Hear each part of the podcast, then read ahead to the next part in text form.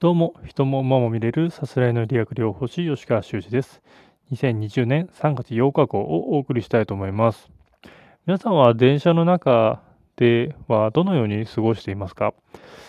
私の場合は、電車に乗るのは、まあ、月に必ず 1, 回1回か2回、それ以上乗るわけですけども、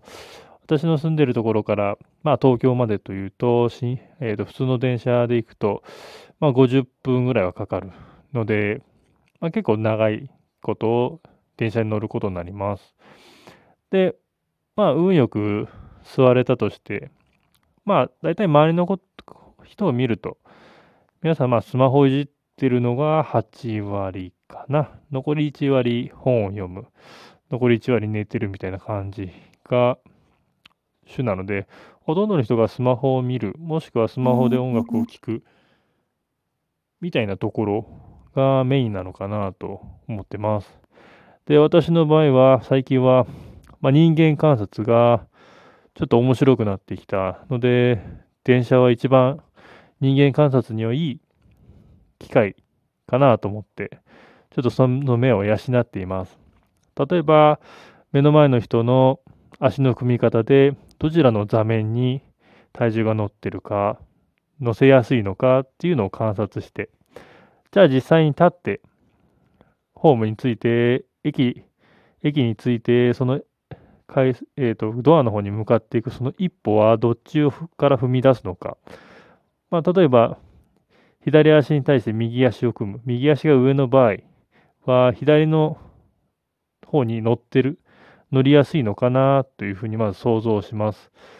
なので、立った時にも左の足に体重が乗っているとすれば、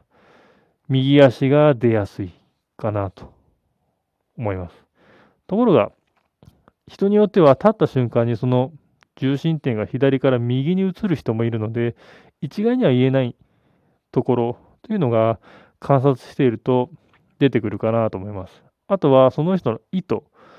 どちらのドアから出ようかというところで戦略がいろいろ変わってきたりします。あとは荷物の持ち方、隣に乗客がいる、片方にいる、両方にいるというパターンでも少し体の使い方が異なってきます。あとはスマホの見方、完全に持たれて首だけを曲げて見ている人というのが大半かなと思います。あとは首は曲げずにスマホの角度、スマホの位置を手で上げておいて見てる人というのもいるかなと思います。あとは前かがみになって、背もたれには完全に離れて、前かがみになってスマホを見ている人。前回男性がそのパターンが多かったですかね。っていう人もいるかなと思います。まあ、座席の座り方も特徴的かもしれません。まあ、たまにうとうとして片方に偏る人、あるいは頭が窓の方についてる人、首が折れて下の方向いて寝てる人、様々いるかなと思います。で、座席と座席の間のドアのところの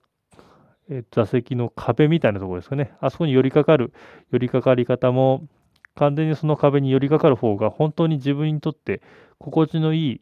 方例えば右寄りの人だったら、右に壁があると、まあなんとなく心地よく寄りかかれますけど、普段右にある人が左に寄りかかるっていうと、少し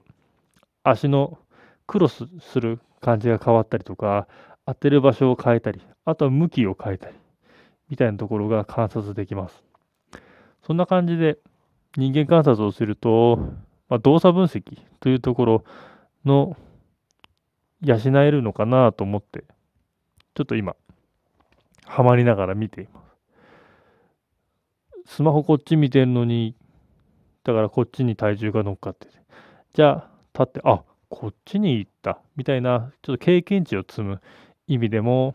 電車の中は人間観察の非常にいい。もっと言うと、動作分析をする上では、非常に自然な動きが見れるので、非常に勉強になる場かなと思いますんで、皆さんもまあ、スマホばかりいじってはいないで、まあ、ちょっと変な目で見られないような感じで人間観察をするのが、私がとってのマイブームですって、皆さんにお勧めしたいところかなと思います。以上です。